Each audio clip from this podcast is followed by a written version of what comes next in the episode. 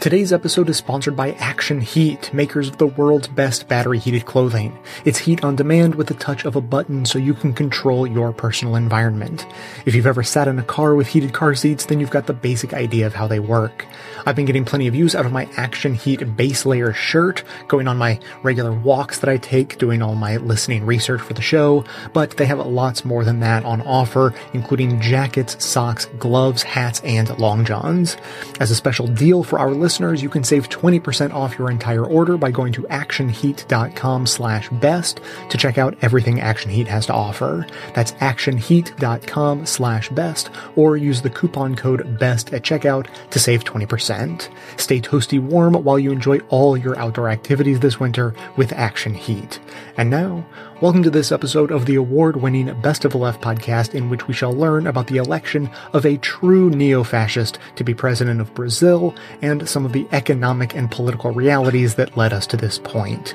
Clips today come from Counterspin, Radio Who What Why, Democracy Now!, and a TED Talk from Wanis Kabbaj. Jair Bolsonaro, the new president of Brazil, has promised to unleash a wave of violence on the working class, minorities, and the left. An army officer during Brazil's fascist military dictatorship, about which he maintains that its only error was not killing enough people, Bolsonaro told his supporters to shoot every Workers' Party supporter in Acre State in September.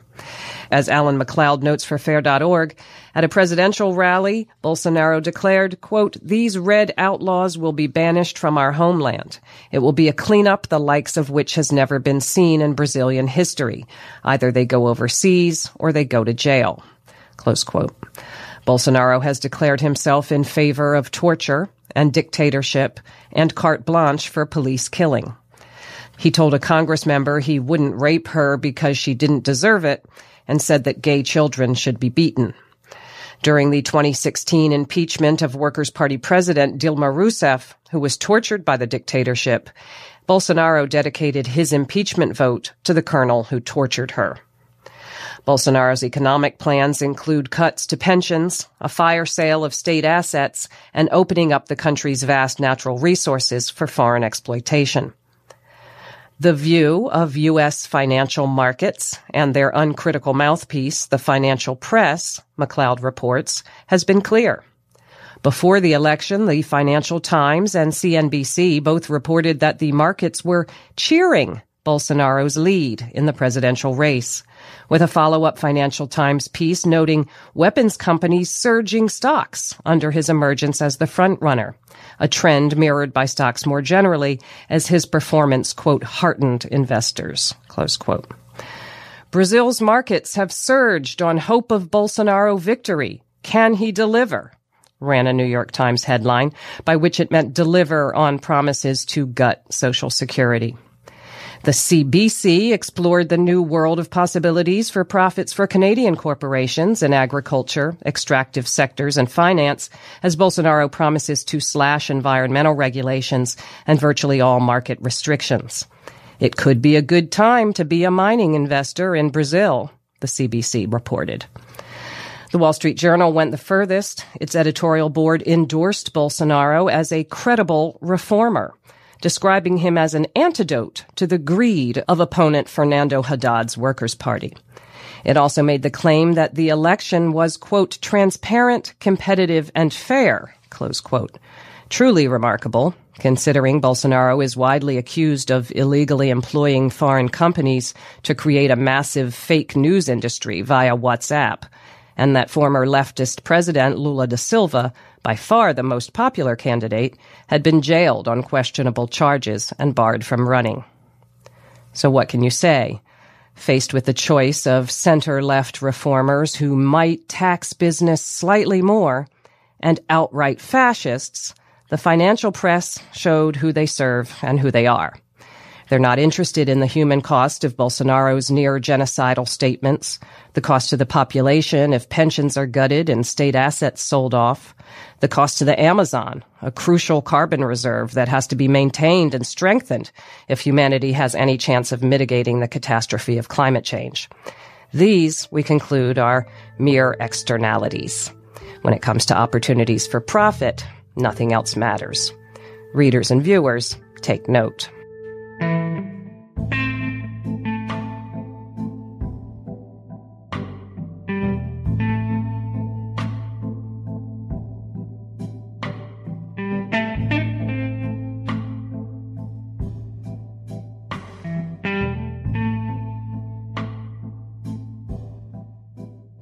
Is it a failure of globalism or is it a failure of leaders to sell the benefits and the reality of globalism?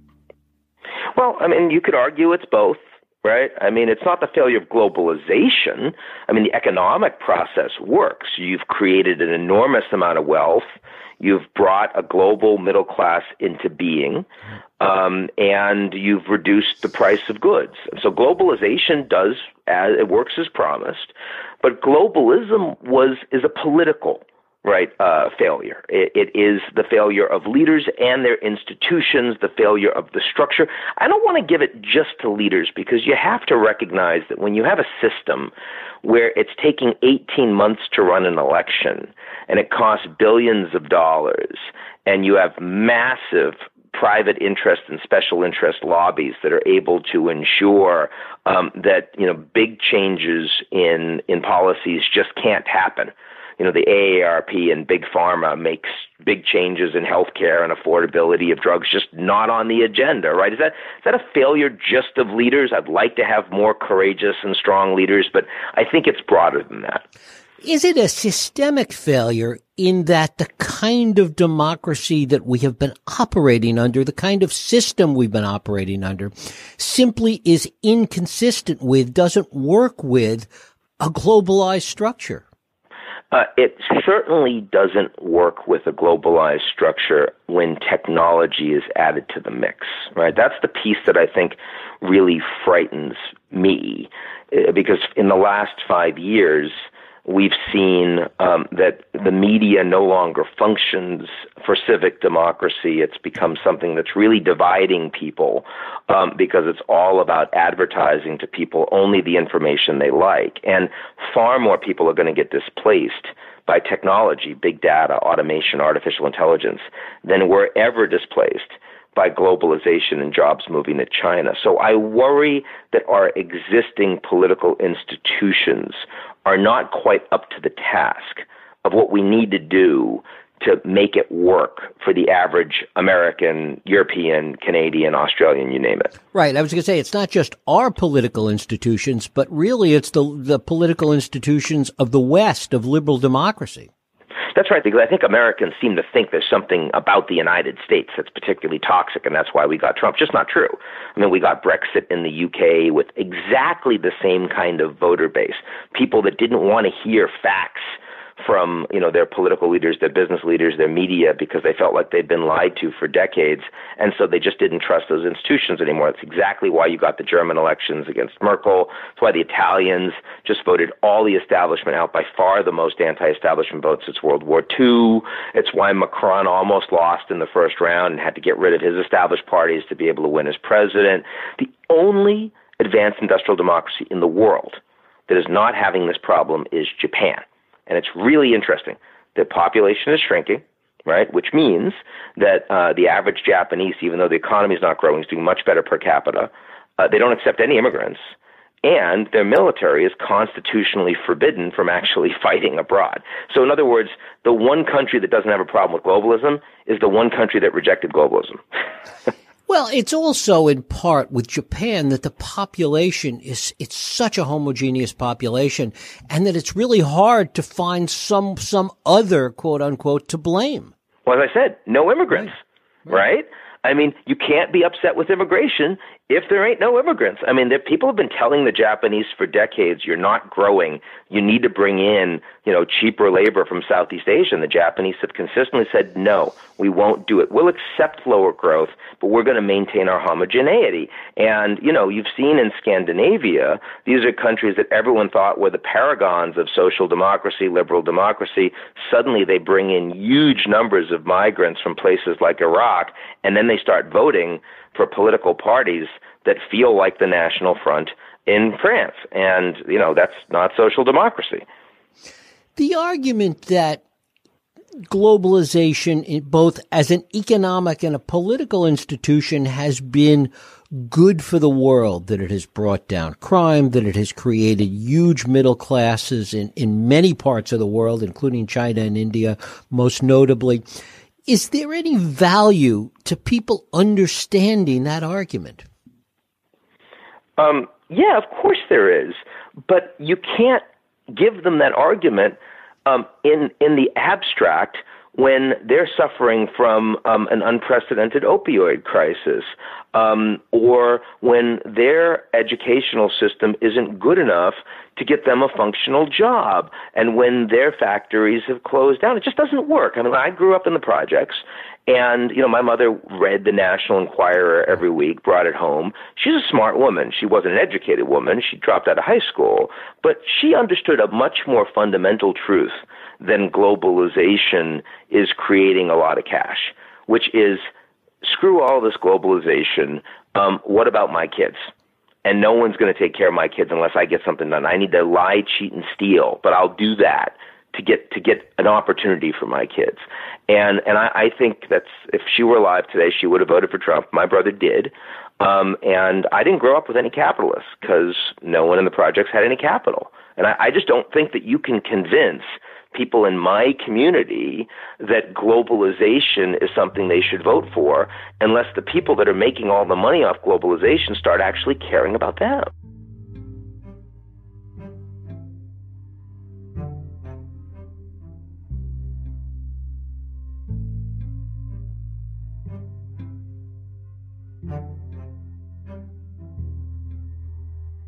Today's episode is sponsored by Bombas. Thanks to two years of research and development and multiple improvements in design, performance, and comfort, Bombas are the sock company making the most comfortable socks in the history of feet. And these socks are chock full of features from their honeycomb arch support system to the cushioned footbed that's reinforced for comfort without added bulkiness. Not to mention, Bombas Stay Up technology ensures that your socks stay in place without leaving a mark, and the super soft cotton material makes you never want to take them off. Of particular interest for those of us who try to shop ethically, Bombas is a certified B Corporation, which is sort of like fair trade or certified organic, but for corporate business practices and their impact on workers, suppliers, the community, and the environment. Which is to say that doing good is written right into the fabric of the company. Most famously, for every Bombas purchase you make, Bombas donates a pair to someone in need because socks are the number one requested item at homeless shelters, but it's rare that anyone thinks to donate them, so Bombas stepped in to fill that gap. So to support their mission and get 20% off your first order, go to bombas.com slash left and use the code LEFT at checkout. That's B-O-M-B-A-S dot com slash left, offer code LEFT, and you'll get 20% off your first order.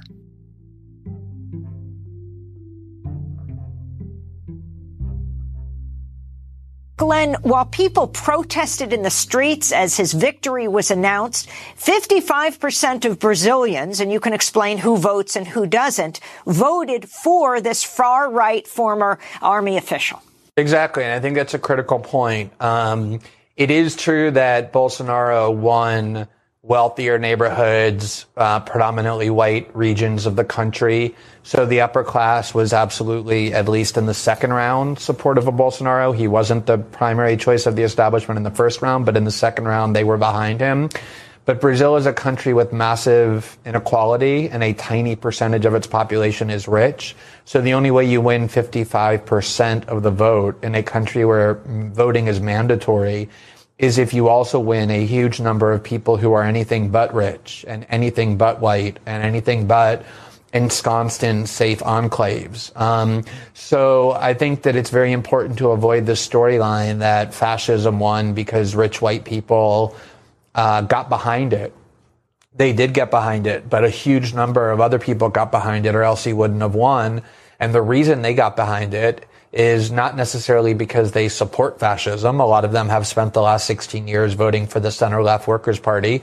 It's because they feel like the ruling class of Brazil, which includes not only the oligarchical class, but also the center left establishment of PT that has governed the country for 14 years has turned their backs on them and failed them.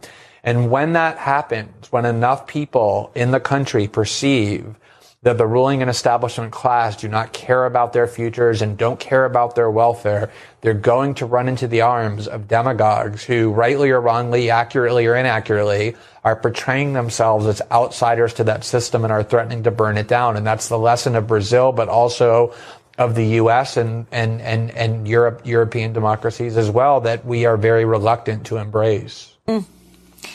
Can you describe what the jailing of Lula, the previous president, well, before Dilma Rousseff, who also was impeached, his successor, what this meant since he was the front-running presidential candidate, but then was jailed? So Lula is obviously a singular political force. There's almost nobody like him, even in the entire democratic world, when it comes to charisma and the ability to connect with people on a visceral level. There's certainly no leftist leader anywhere in the world like him. And so the project of Brazilian elites for the last three or four years has been to destroy PT and finally remove them from power because they thought they were going to get this center right banker friendly party and candidate in their place. It all backfired terribly. But that plan could only work if Lula was banned from running. The only way you could ban Lula from running is if you quickly imprisoned him on conviction charges and then upheld that conviction in a very fast and dubious way, which is what happened. So Lula's imprisonment was done under very questionable circumstances, to put that mildly. It was obviously carried out with the intention to bar him from running. And it is true that public opinion polls showed him as the front runner. I think we should be cautious, though, about assuming that had Lula been able to run, he would have won. It's certainly possible, but even those early polls um, showed him at 35, 38 percent. Um, a lot of these polls showed early on that Bolsonaro was very, very low in the polls at 20%, not really able to get over that. I think it's very possible that the climate of the country was such that they were going to reject anyone associated enough with the old political system, even Lula, but certainly just because of his personal charisma and connection to the populace and the popularity that he had because of his success, he was by far the candidate most likely to win from the left, which is why, for sure, they ended up imprisoning and barring his candidacy. Mm. I'd like to turn to comments Bolsonaro made earlier this month, speaking to a crowd of supporters through his cell phone when he pledged a cleansing never seen before. We are the majority. We will build a new nation. They lost in 2016, and they will lose again next week. Só que a faxina agora. Only the cleansing will now be much wider. Either they leave or go to jail. These red outcasts will be banished from our homeland. And Lula da Silva, you're going to rot in jail. Wait for Haddad to get there too. Since you love each other so much, you're going to rot in jail. It will be a cleansing never seen before in Brazilian history.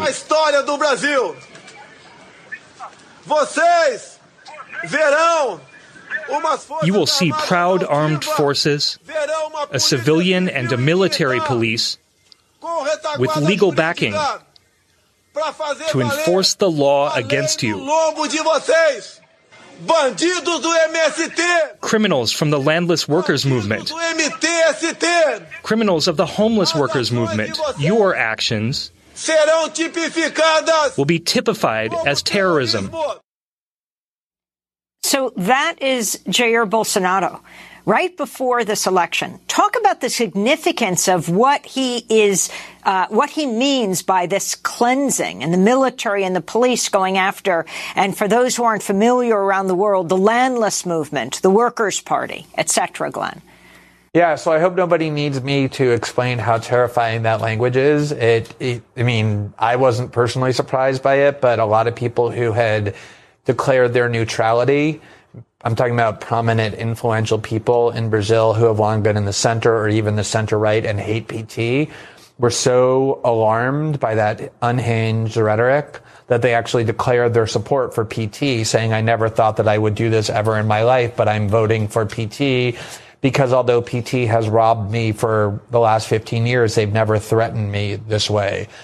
So, as I said in the first part of the show, what's not being fully appreciated about Bolsonaro is that he's not part of this newer alt right movement, but instead comes from the military regime that ruled the country for 21 years during the Cold War and carried out, like all of these far right anti communist regimes did, atrocities that they thought were justified in the name of fighting communism. And there's a really moving and remarkable op-ed in this morning's New York Times that I would encourage all of your viewers to read by a Brazilian writer named Marcelo Rubens, whose father during the dictatorship was an elected member of Congress, a socialist, not a communist, but a socialist. And when the military junta took over Brazil with the help of the US and the UK, they simply canceled his mandate in Congress. They removed him from Congress. And then one day, a couple years later, they came to his house, arrested him, his wife, and his 15 year old daughter in front of their three small children, took them to where people were tortured, and they never saw their father again. He was tortured to death over the next 48 hours. Um, those are the kinds of atrocities that were committed by the very people that Bolsonaro, who are still alive today, and that Bolsonaro intends to empower and who he explicitly wants to replicate. So again, it's hard to put into words the kinds of threats that are posed to basic human rights and the right of dissent and democratic values, as he made very clear in that speech that you just played. Mm. Brazil's dictatorship ended in 1985. Do you think Brazil's Congress, the legislature, the Supreme Court are strong enough to keep him in check or even to survive? I don't think anyone knows the answer to that. Um, first of all, the Congress, it's important to point out, has been flooded with the far right movement of which Bolsonaro was a part. People that no one had ever heard of two months ago were swept into office by virtue of nothing other than affiliating themselves with Bolsonaro. So he has huge support in the Congress for whatever it is he wants to do. The question of the courts, his son got caught on tape just three months ago. It was just released and found in the last week when he was asked what he would do if the Supreme Court tried to impede his father's ascension to power or his agenda basically said, well, we could just send a tank and an army to outside of the Supreme Court, and I don't think anyone's going to go into the street in support of the Supreme Court. So the only faction that can really impose limits on Bolsonaro is the military, and that is the big looming question is on the one hand, you have a military that obviously ran the country under the dictatorship and is still connected to the people who did it. On the other hand, they now have had three decades of being inculcated with the idea that their principal patriotic duty is to defend democracy and the Constitution from anyone who might threaten it. And so they're now definitely consolidated behind Bolsonaro. For a long time, they hated Bolsonaro because they thought that he made the military look bad when they were trying to rehabilitate their reputation. They're now united behind him, but that is the big mystery is to what extent will the military kind of be a backstop protecting democracy and the constitution against Bolsonaro the way, say, the Turkish army used to do before Erdogan um, when it came to protecting Turkish democracy? That's the, the question no one knows the answer and to. And Glenn, what role did both social media play and also the stabbing of Bolsonaro? What effect did that have? Social media played an enormous role. It, for in this country, in Brazil, for a long time, the corporate media was even more dominant than it was, say, in the U.S. in the 1980s and the 1990s before the proliferation of cable news and the internet. The all of the information was centralized in the hands of a tiny number of television outlets owned by the same four or five rich families that had the same political ideology. It was impossible to win the election without their support they didn't support Bolsonaro, at least from the beginning. He really was a candidate of the internet. He was created and driven, his movement was, by young people who were very internet savvy. They circumvented the establishment media institutions. They used WhatsApp, the um, Facebook owned free telephone communication service. Uh, to spread all kinds of mass information, much of which were just outright lies about PT and about Bolsonaro. So their ability to exploit these new means of communication to disseminate their messaging, but also lies, was a huge part of why he won. Um, and the stabbing of Bolsonaro, which really came very close to killing him, had he arrived at the hospital two minutes earlier, he would have been dead created a huge amount of sympathy for him. It sympath- it humanized him as a victim, um, and it also made it impossible to attack him for almost a full month because it's very hard to attack somebody who is in a hospital bed with tubes connected to them. Um, and so it created a vacuum where he was kind of just seen as this humanized victim who you felt sorry for, um, and who also seemed to be a victim of the violent crime that he had spent his whole campaign denouncing. Um, it gave him the excuse to avoid all political debates. And so he was never really forced to defend the types of things that he has been advocating or the things that he said. And um, obviously, we'll never know what would have happened had he not been stabbed. But there's no question that ended up being a huge help to him. Do you see his victory as part of what's happening in Latin America? You have the um, right-wing electoral victories in Argentina, Chile, Colombia, Paraguay, Peru, um, uh, and then you know globally as well, um, including places like Hungary with Orban. Yeah, I mean, look, politics is is really no longer domestic. Politics is regional, and politics is global.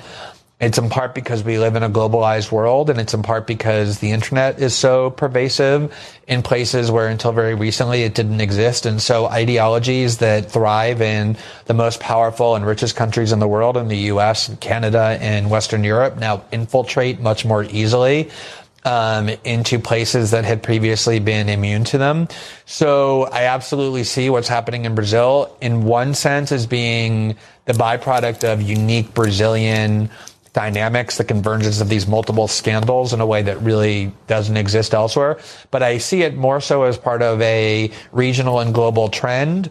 Um, that has a lot of the dynamics that we already discussed, but I want to add to that the fact that I do think that the left needs to ask itself why it is increasingly failing to be able to communicate to and provide answers for the fears and the anxieties and the resentments that huge portions of the population who are not really ideologically entrenched on the right um, are harboring. Um, and I think that is a major question that the Brazilian left needs to ask itself, but also the Western left which is why is it that the people who live in the interior, who are economically repressed, who feel unrepresented by the power structure, why are they turning away from the left, which sees itself as representing those kind of people who are marginalized and economically um, mar- and economically repressed, and turning instead to this kind of nationalistic populist right? The instinct is just to call those people names, to accuse them of xenophobia and racism and misogyny. A lot of that may be true in a lot of cases, but there's a lot more to it than that. And I think that that kind of soul searching needs to be done on the left. Um, if any of these dynamics that are obviously disturbing are to, to be stemmed and then reversed.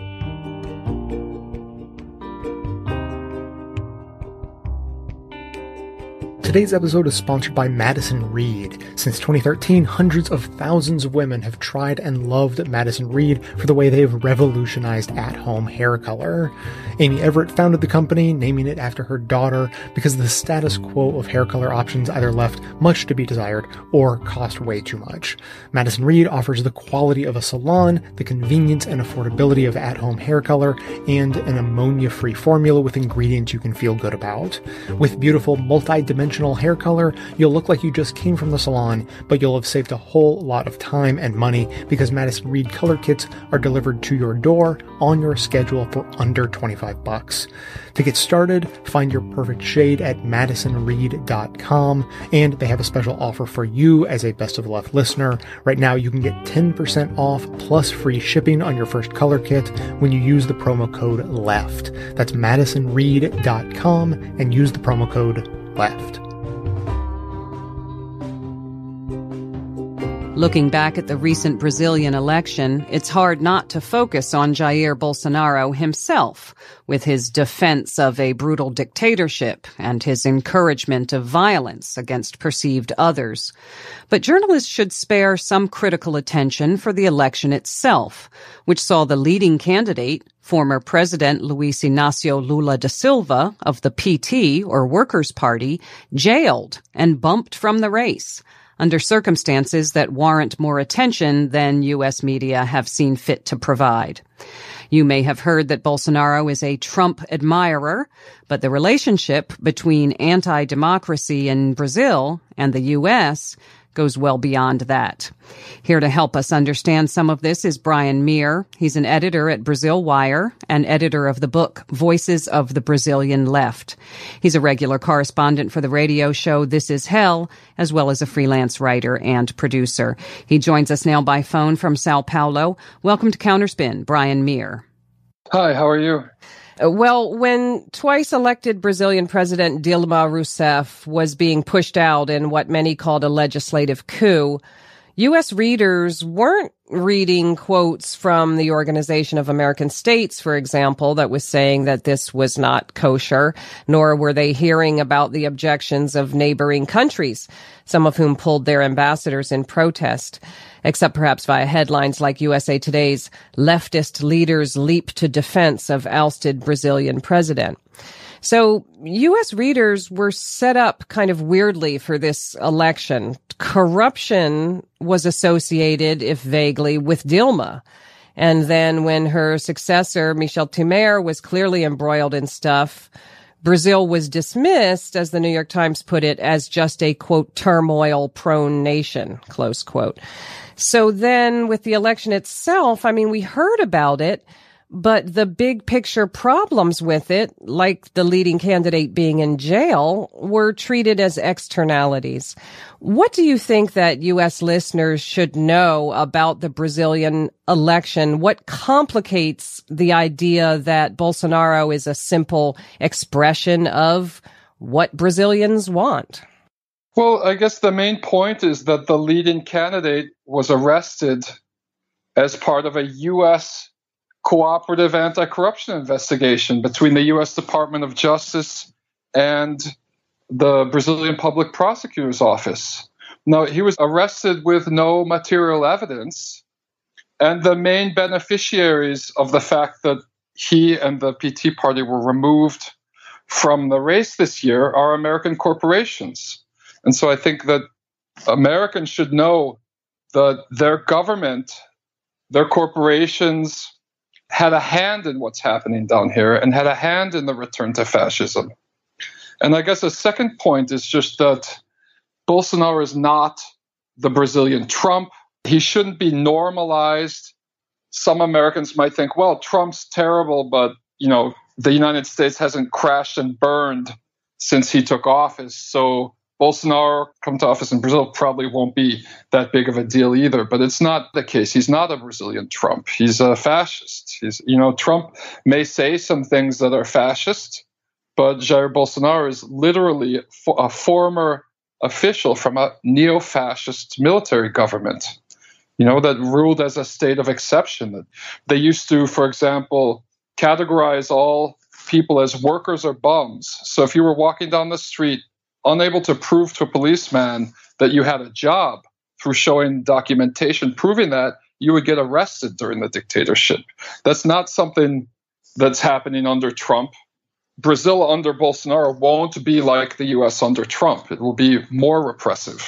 Just want to ask you one other question about Lula because I think people had heard that Lula da Silva was in jail, but I think they might not understand how that happened. And for example, a Washington Post news story I was quoting before from an op-ed, an analysis piece, but in their, you know, straight news story, the Washington Post said that Lula's quote, reelection bid was upended when he landed in jail this year on corruption charges, close quote. There are very particular factors about Lula not just being in jail, but not being able to run from jail. Well, yeah, exactly. The coverage has been really misleading. It's unfortunate. what especially bothers me is the way it's misleading in publications that have progressive readers. I mean, I can understand Fox News or something giving misleading, slanted coverage against Lula because he's a leftist. But it's very frustrating to see Washington Post, New York Times, NPR run this innuendo and these semi truths and mistruths about why Lula was arrested. The fact is that he was convicted of committing undetermined acts. The judge, Sergio Moro, who's the leader of this U.S. Department of Justice, Brazilian public prosecutor's joint operation called Operation Car Wash, was allowed to rule on his own investigation with no jury in eccentric Brazilian legal tradition, which goes back to the Inquisition. His literal title is that of inquisitor. He set up the investigation and he was allowed to judge on his own multi-year investigation. Okay, and the the ruling was that they could not define any specific act of corruption that Lula committed. First, they accused him of being involved in Petrobras petroleum company corruption. That charge was removed from the court case two years ago. The day Lula was arrested, the Guardian said that his arrest was connected to Petrobras corruption, which is erroneous. It was not. In fact, the judge said that it specifically there was no Petrobras connection in the ruling. His corruption charges were connected to supposed illegal reforms in a beachfront apartment. The courts were unable to prove that Lula ever owned the apartment. The apartment is registered in the name of the building company that built the building.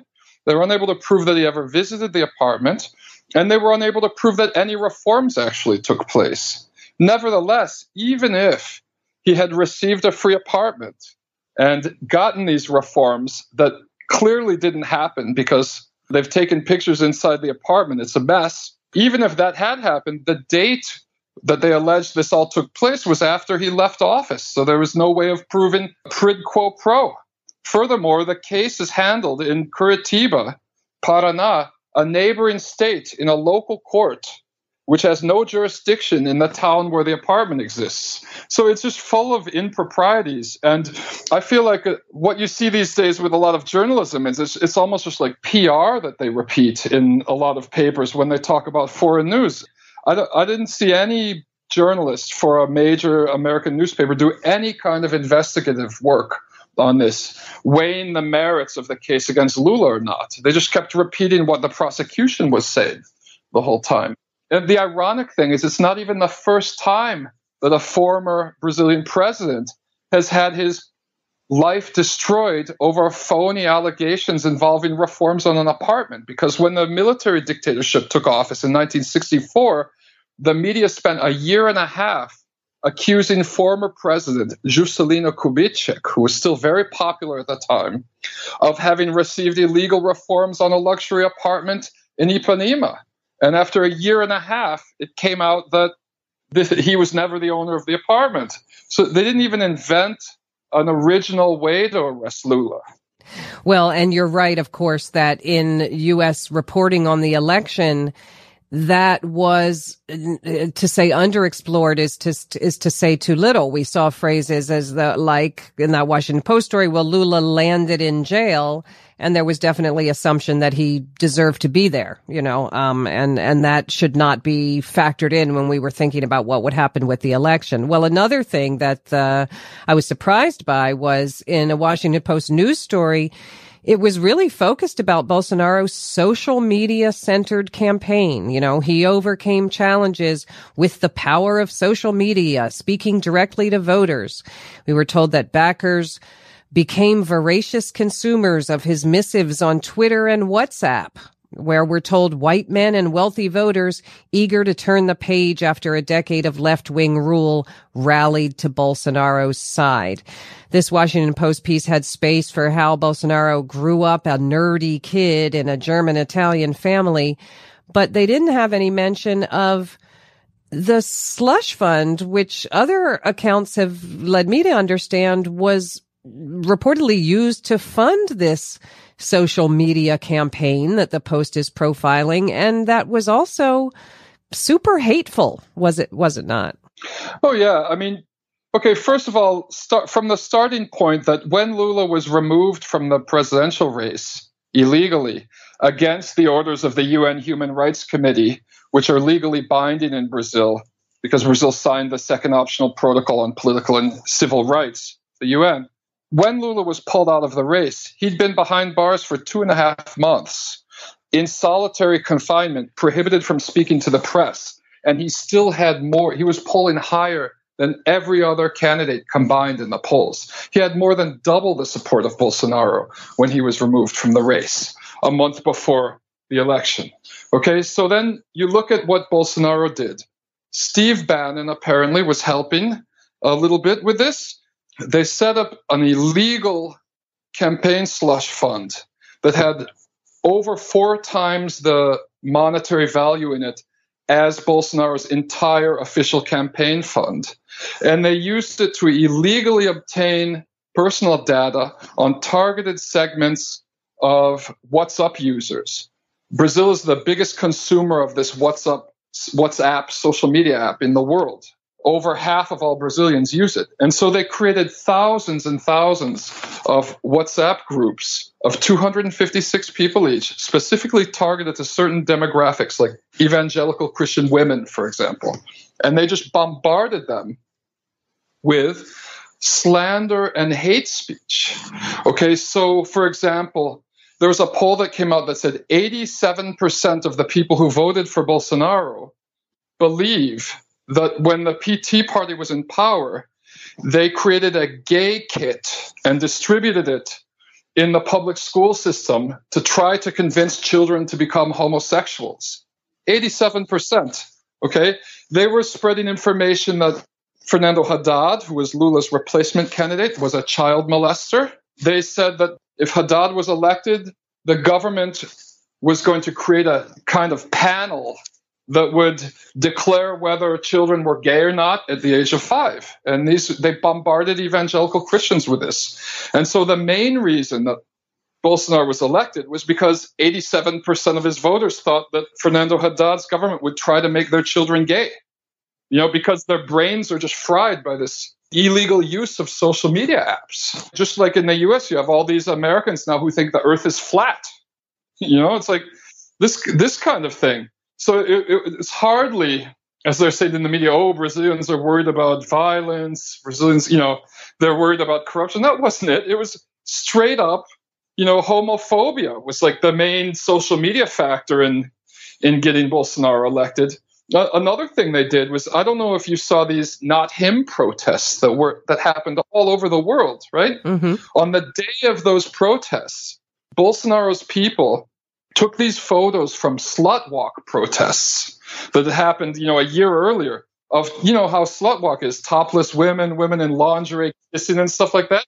And they bombarded millions of Brazilians with images from slut walk saying that they, these were live photos taken in the not him protests. And so uh, immediately after this, after the Not Him protests, which were huge protests, also underreported in the media, there was at least a million people on the streets in Brazil, 150,000 in Sao Paulo alone. And American newspapers were saying tens of thousands of people nationwide, right? Huge protests. After they ended, Bolsonaro gained five percentage points in the polls with women because they bombarded evangelical Christian women with these slut walk photos. So there's a lot missing um, from U.S. media coverage of the election itself, but then what was in it was, in some cases, just. I mean, just craven is the word that comes to mind. We talked a couple of weeks back on the show about U.S financial media, kind of the business pages. You know, the New York Times had a story in the business section. Brazil's markets have surged on hope of Bolsonaro victory. Can he deliver? And the concern in that time story was that uh, Bolsonaro might not actually follow through on his plans to cut pensions, you know, and to cut Social Security, though they said markets are optimistic. Um, there's at least a kind of frankness in that business reporting, you know, that straight up says we don't care about fascism as long as, you know, the bottom line is, is happy. But straight news pieces tend to kind of take that investor point of view, but then they try to retrofit some kind of democratic principle, uh, in there. And so you certainly wouldn't get a sense of U.S. involvement, U.S. meddling in Brazilian politics, which you're talking about this time around. It's certainly not the first time, uh, in terms of U.S. Um, meddling there. Yeah, of course not. In fact, I mean, let's be frank. There's there aren't really any countries in Latin America that the U.S. doesn't meddle in. Right. right. I mean, there there was a Harvard Review article published in the 90s which counted 44 U.S. backed coups in Latin America between 1898 and 1994. And so we, we're in a situation where the U.S. was involved in the 1964 coup in Brazil and actively supported the dictatorship, which lasted until 1985. Bolsonaro was a member of that government, and he's appointing three former generals who were also active during the dictatorship to cabinet positions. I mean, that alone shows there's a, at the very least, a hangover right. of U.S. meddling in this current situation.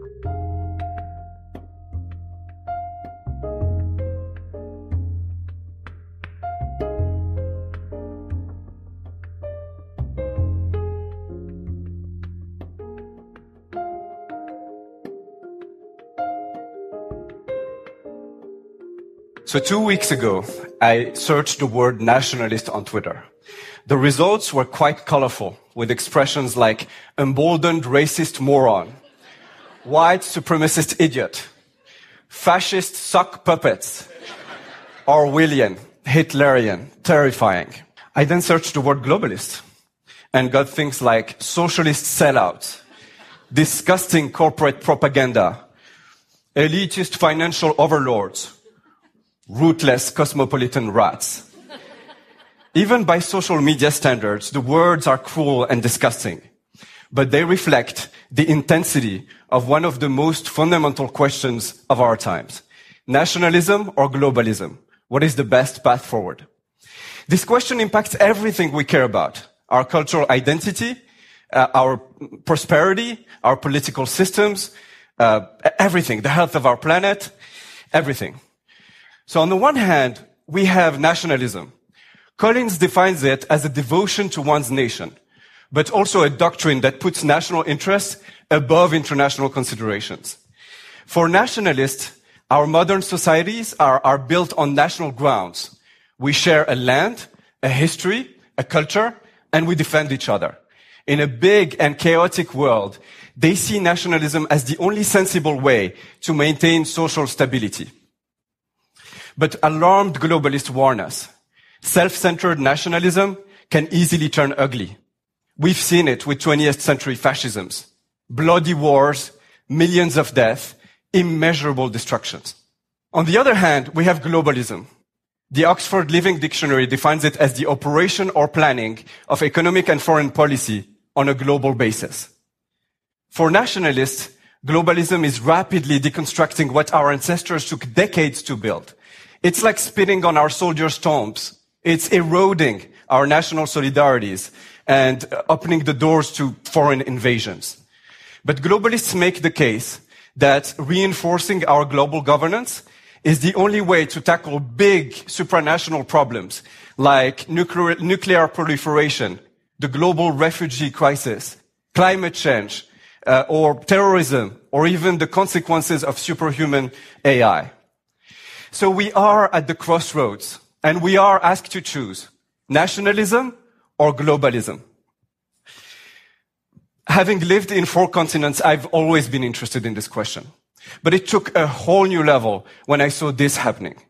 The biggest surge in nationalist votes in Western democracies since World War II. All of a sudden, this isn't theory anymore. I mean, these political movements have built their success with ideas that could mean down the road losing my French citizenship because I'm North African or not being able to come back home to the US because I come from a Muslim majority country. You know, when you live in a democracy, you live with this idea that your government will always protect you as long as you abide by the laws. With the rise of national populism, despite being the best citizen I can, I now have to live with the idea that my government can hurt me for reason I cannot control. It's very unsettling. But it forced me to rethink and rethink this question and, and try to think deeper. And the more I thought about it, the more I started questioning the question. Why would we have to choose between nationalism and globalism? Between loving our country and, and caring for the world? There's no reason for that. We don't have to choose between family and country or region or religion and country. We already have multiple identities and we live them, we live with them very well. Why would we have to choose between country and world? What if instead of accepting this absurd choice, we took it on ourselves to fight this dangerous binary thinking? So for all the globalists in the, in, in the audience, I want to ask, when I say the word nationalist, what image comes to your mind?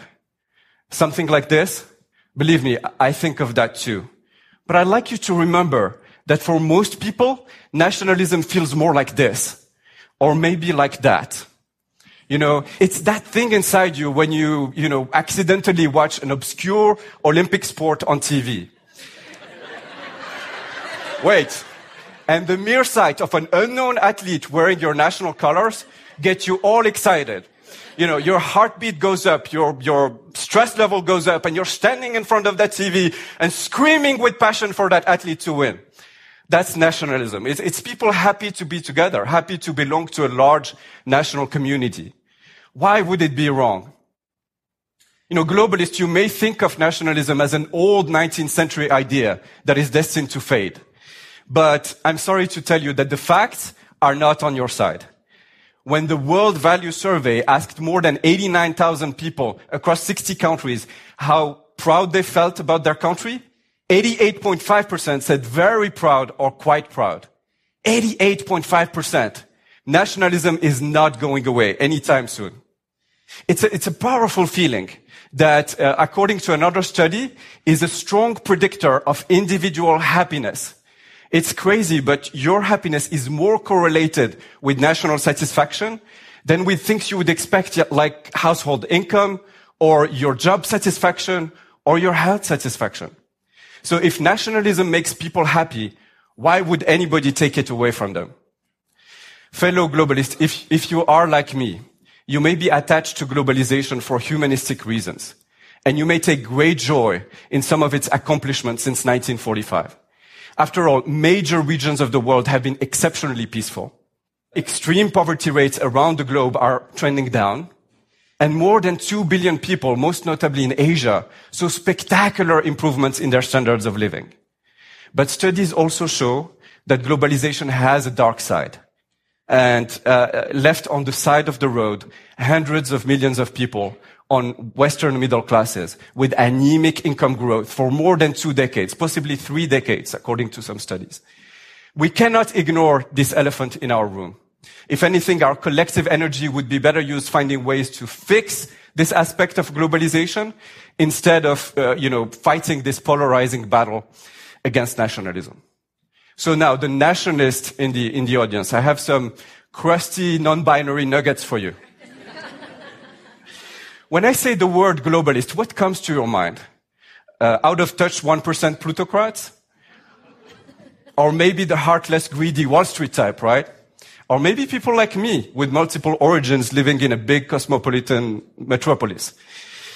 Well, you remember that world value survey that I mentioned earlier? It showed another fascinating finding. 71% of the world population agreed with the statement, I'm a citizen of the world. Do you know what it means? Most of us are simultaneously proud of our country and citizens of the world.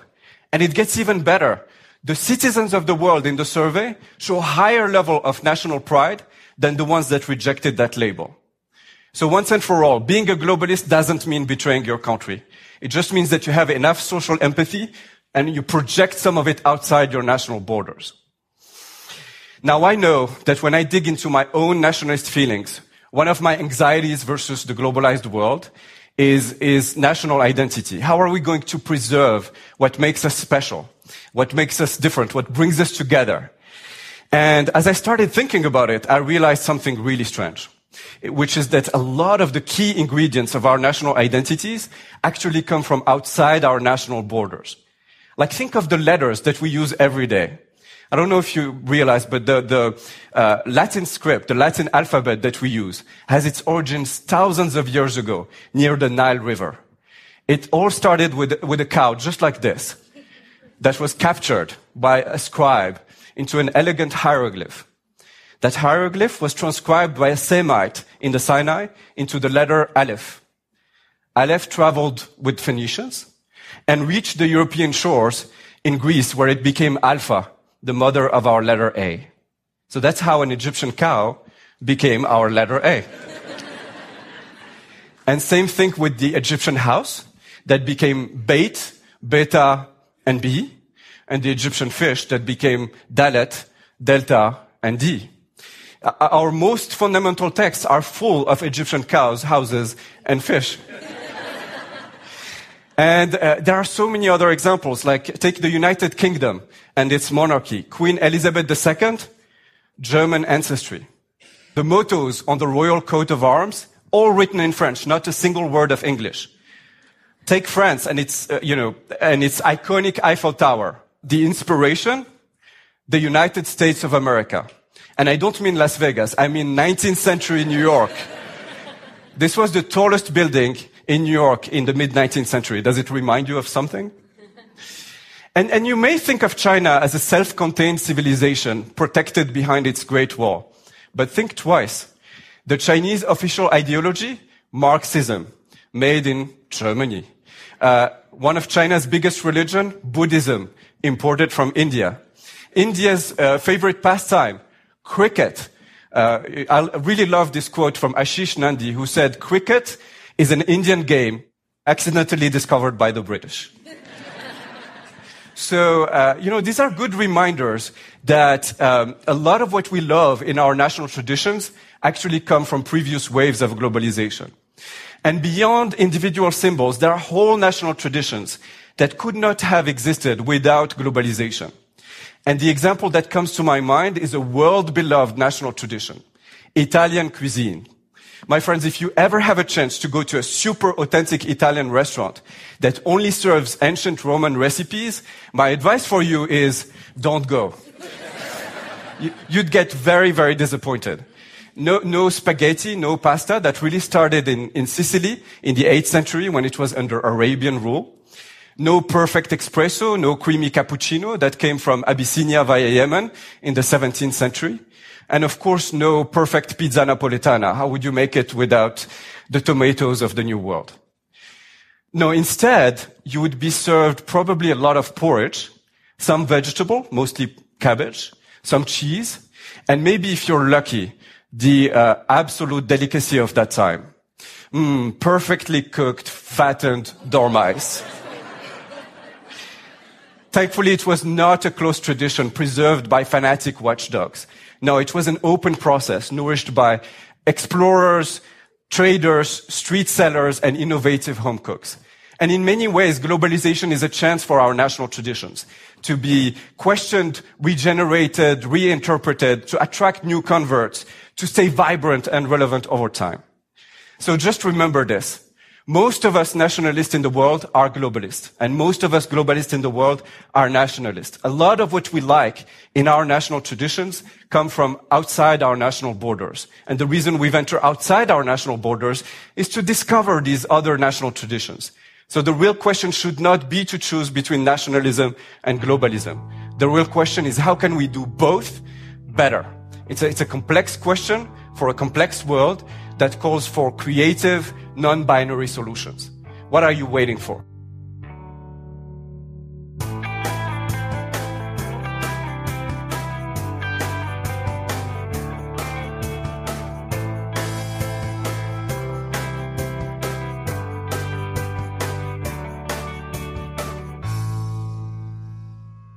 We've just heard clips today, starting with Counterspin, detailing not only some of the most prominent horrors of the incoming Brazilian president, but also how positively the financial media reacted to his election. Who, What, Why discuss the disconnection between the economics of globalism and the politics of it.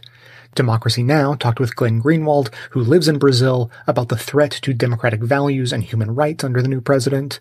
Counterspin had on Brian Mier to look ahead to what's next for Brazil. And finally, we just heard Wanis Kabbaj's TED Talk about how globalism and nationalism can coexist.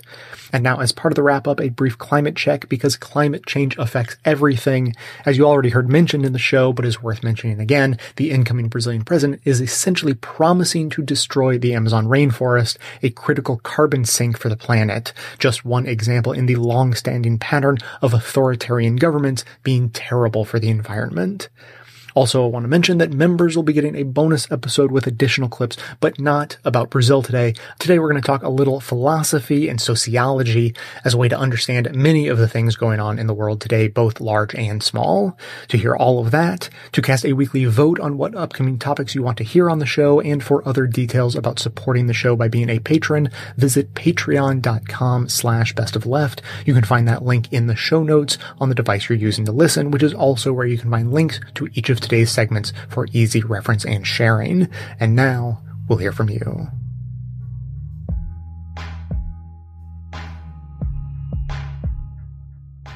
Hello, Jay. This is V from Central New York, and I'm calling to comment on your coverage of the 2018 midterm elections. After listening to not only your show, but several other progressives uh, take on the 2018 election, I thought it would be necessary to add some comfort as I tried to do prior to the election for fellow progressives. Although I do not count myself among your ranks, I do believe that you share many of the same values that I have. So let us first begin by saying that um, the appointment to leadership of members who are not overtly representative of our values, whether it's progressive or socialist, as I am, should not be discouraging. Understand that you are dealing with members who are used to taking 10 years to accomplish a specific goal. Therefore, they are playing a game akin to chess. Over the next two years, they hope to tire you out so that everything that you hope for uh, the future will become tossed aside as progressives who you sent to the Congress, who which is not uh, a progressive body or a body which tends to do radically different things without some emergency coming up to force them to do it. As you watch these people have to vote for things which the news media will spin as being anti progressive to try to get you to become demoralized, to try to get you to look at the uh, election process as something that you should not be engaged in. As this occurs, remember, you are dealing with a process that has been implemented over the past 35 and 40 years. Therefore, you should not expect for change to occur overnight. It will take at least three two year election cycles for such change to be implemented and such change to really have a deep impact on not only the Congress, but the social structure being created by the Congress. That's one. Number two, I have recently listened to the statements made by many progressives about the congressman from New York, uh, Mr. Jeffries. And this is something that uh, allow me to actually back up a little bit. The role of black people, particularly in the Democratic Party, has never been something uh, that we have discussed openly between the black community and the non-black community. And so this is something that I have not known how to broach with white progressives because so many progressives see themselves as allies and don't necessarily see the world as it actually is constructed, especially when it is uh, relating to black people. In the Democratic Party, the role of the black congressman has always been one of subservience. And the Democratic Party loves that role. They do not want to change that role. If they see somebody who is not going to fit that role and is trying to get into a leadership position like Miss Lee was, they're not particularly against that as long as they believe they can control how much power that person exercises. With Ms. Lee now having a dramatic increase in progressives in the Congress, particularly progressives that hadn't been seasoned through the Democratic Party apparatus, there was a fear that her independence would be able to shine through incredibly. Mr. Jeffries is, if you parting a phrase, the more acceptable Negro to the Democratic establishment. He is the man who is going to toe the party line. They love that type of a black man. Mr. Jeffries is that type of a black man. You have to, as progressives, be careful of this because what the Democratic Party will do next time, and they did this with um, uh, Miss Abrams, uh, excuse me, Miss um, Abrams in uh, Georgia, is they will present a face to you that looks progressive. And they will say, she is a woman of color, he is a woman of color. But if you listen to what they say, they are just another Democratic robot. You can't get caught up in just looking at identity. You have to really investigate these people and stop them from using identity as a passport to progressivism. Thank you very much. Uh, keep up the good work. Goodbye.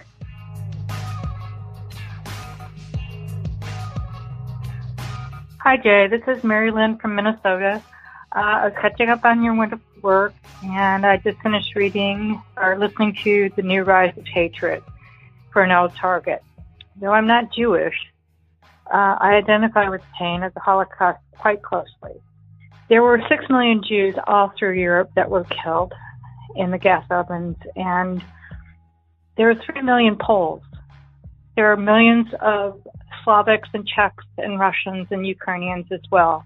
They're never noticed in this group. Oftentimes, you know, the Poles are the ones that are doing the killing. Well, yeah, there's always people that need to survive. I need to let you know that the Nazis didn't just go after Jews. They went over the Polish people, all kinds of races.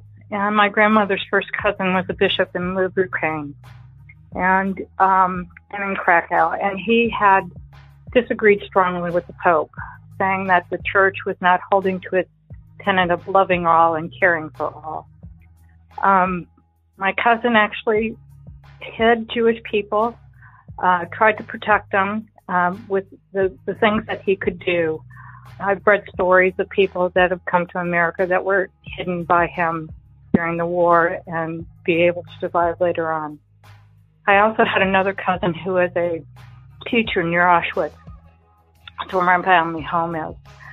And he was actually lost his life in Auschwitz himself. Um, Auschwitz first building was for non-Jewish people, Catholics, other religions, whatnot, and they were killed too. It just reminds me that um, when hate comes for one group, it comes for all groups. Sooner or later, it's going to come for us. And if we do nothing about it, that hate will come for us too. Take care. Thank you for your wonderful show.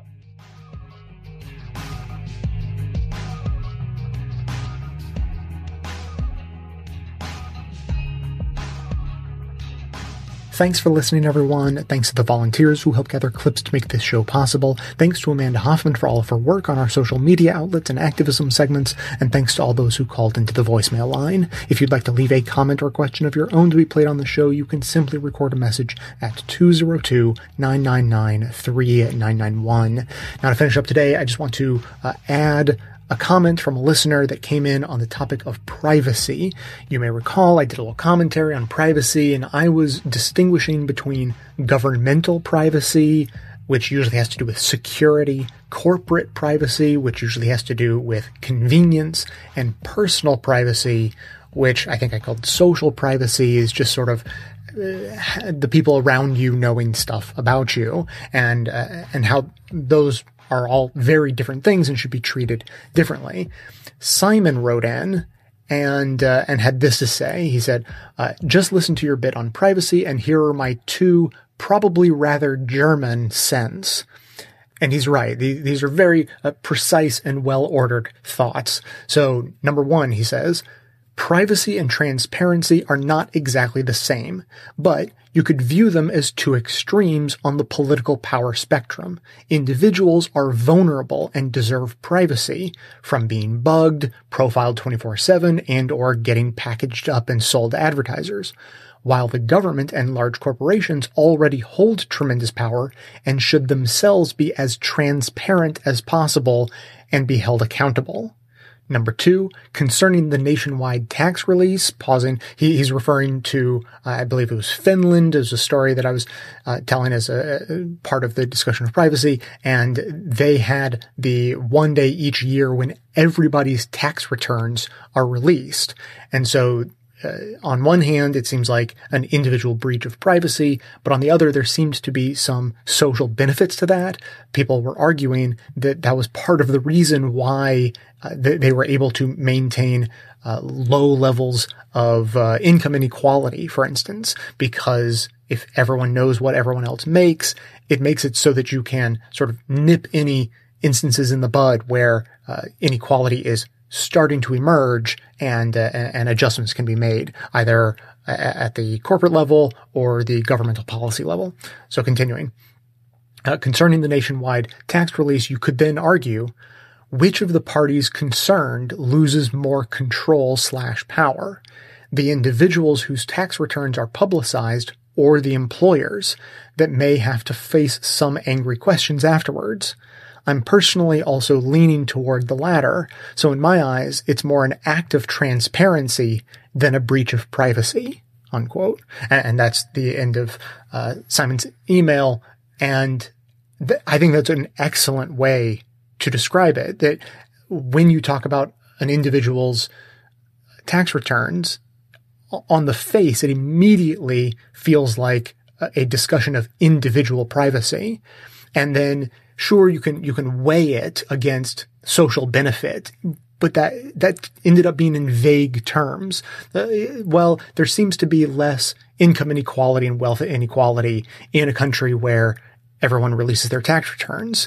But to be more precise about it and to explain exactly why that happens, this is a much better way to describe it, not on the individual privacy versus public or social good spectrum, but on the we demand uh, privacy for the vulnerable and transparency from the powerful spectrum that is much clearer. And, and so in this example of uh, individual tax returns being released, what that effectively is, although it looks like in a, a breach of individual privacy, what it is, I think, in practice, and what Simon is saying, is that it's it's more of a workaround to demand transparency from the powerful, because Uh, we actually discussed how some corporations, but very few of them, have open payrolls, and there seems to be a lot of benefits that come from that. And what this does at the national level is automatically opens up the payrolls of every company in the country.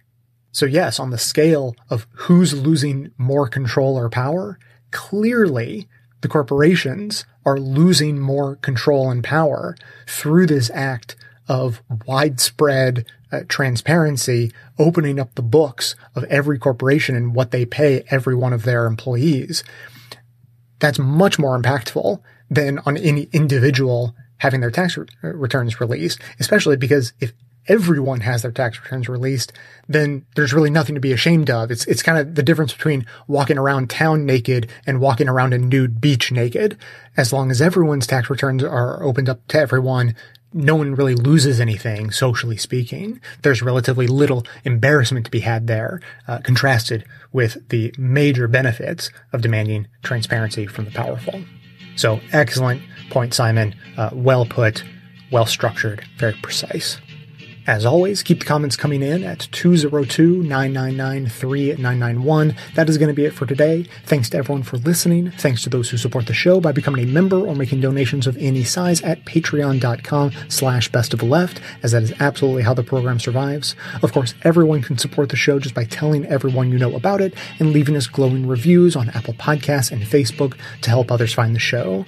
For details on the show itself, including links to all of the sources and music used in this and every episode, all that information can always be found in the show notes on the blog and likely right on the device you're using to listen. So coming to you from far outside the conventional wisdom of Washington, D.C., my name is Jay, and this has been the Best of the Left podcast, coming to you every Tuesday and Friday, thanks entirely to the members and donors to the show from bestoftheleft.com.